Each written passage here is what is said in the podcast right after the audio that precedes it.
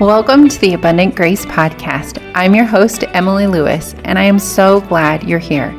My hope is that each episode feels like you're having tea or coffee with a friend. Religiosity can complicate our relationship with God, and it can feel more like a heavy burden than the abundant life that Jesus came to give us. I know what it's like to want a relationship with God and to feel like you have to do all the things the right way to keep God happy. Learning that God loves me and even likes me has changed my life and how I approach faith, the Bible, work, family. Because when you are grounded in your worth and God's grace, it does change everything. And I want to share that with you here. I pray that this podcast empowers you in your unique, genuinely personal relationship with God and encourages you to rest in who God is and who He says you are. Hey there, friend, and welcome to this episode of the Abundant Grace Podcast.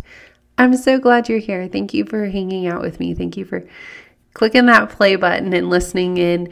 Uh, whatever you're doing, maybe you're washing dishes or driving or playing with your kids or a family member. I just like imagining what you're up to as I sit here and record and you get to listen now. It's so fun.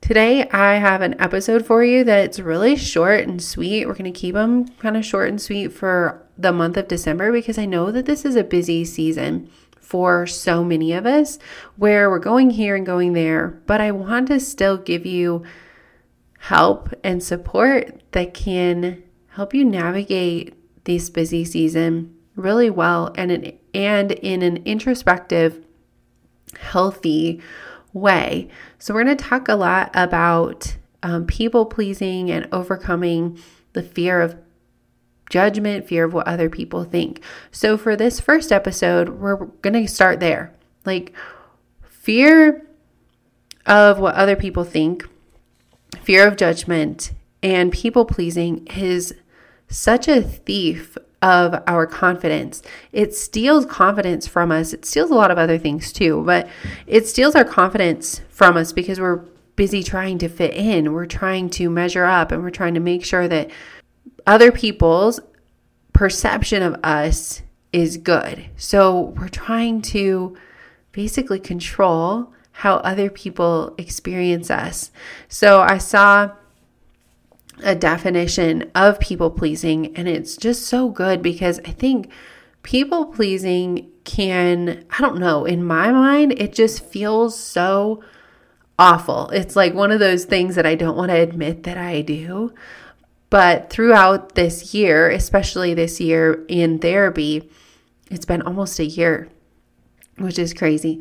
But through that, a lot of blind spots have been illuminated, like things that I've struggled with and not been able to label. Not that we have to label things, but I think naming them is part of, can be part of acknowledgement and then learning to accept ourselves and be gentle with those parts of ourselves while not being willing to stay stuck in that one of those things that's come up for me is people pleasing, but I just didn't name it and I didn't want to even recognize it in me because of um, the stigma that I had attached to it and the shame and the I'm less than if I'm a people pleaser or if I'm trying to make other people happy. So I didn't even acknowledge something about myself because it I let it make a statement about my worth or value.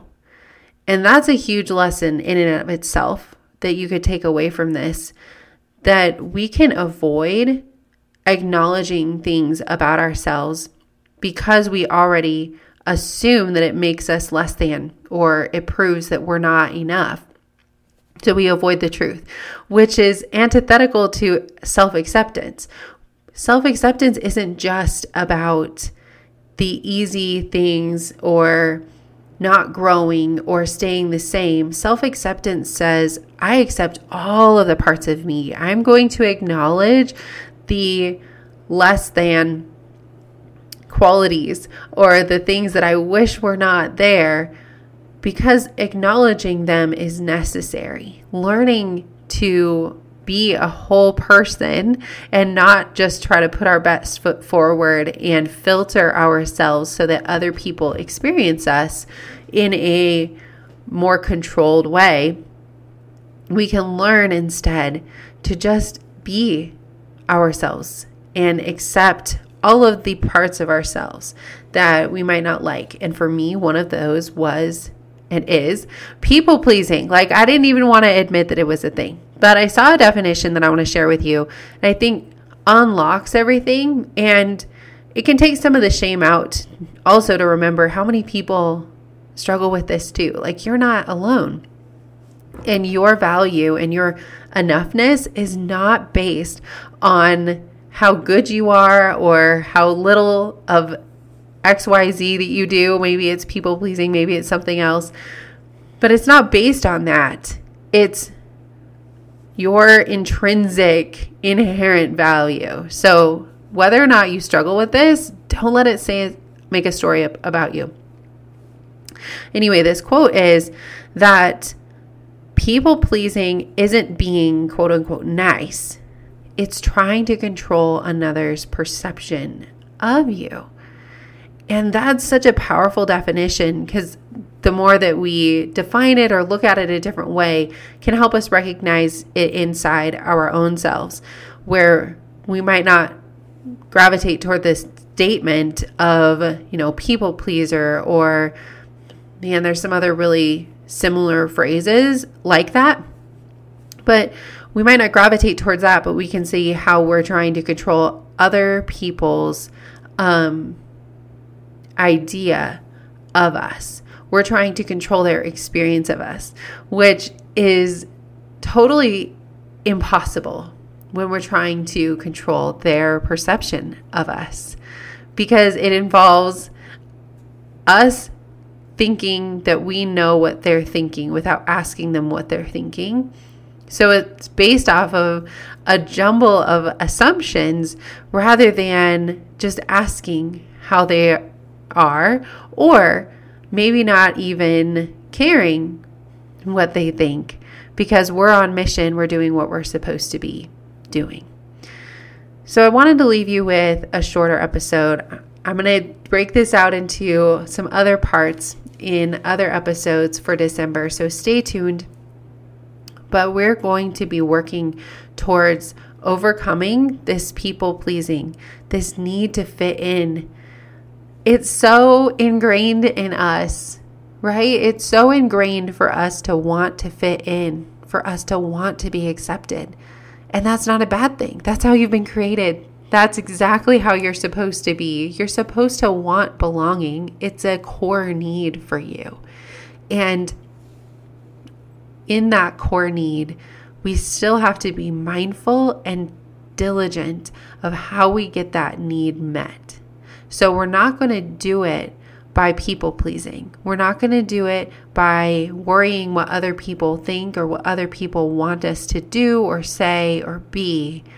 We're going to be authentically ourselves and attract people who will value us and at the same token repel people away from us that are not going to value us.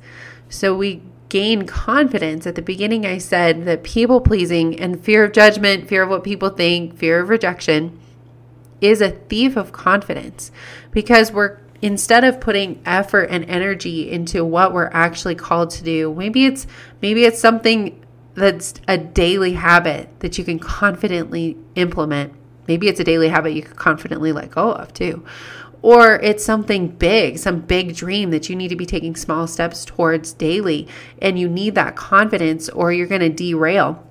You need that confidence, that bolstering up rather than looking sideways to be like, how is so and so doing it? How should I be doing it based off of what so and so said to me, or I heard, you know, this this speaker that I respect say, like, no, what are you supposed to be doing? That will give you so much confidence if you're tapped into what you're supposed to be doing.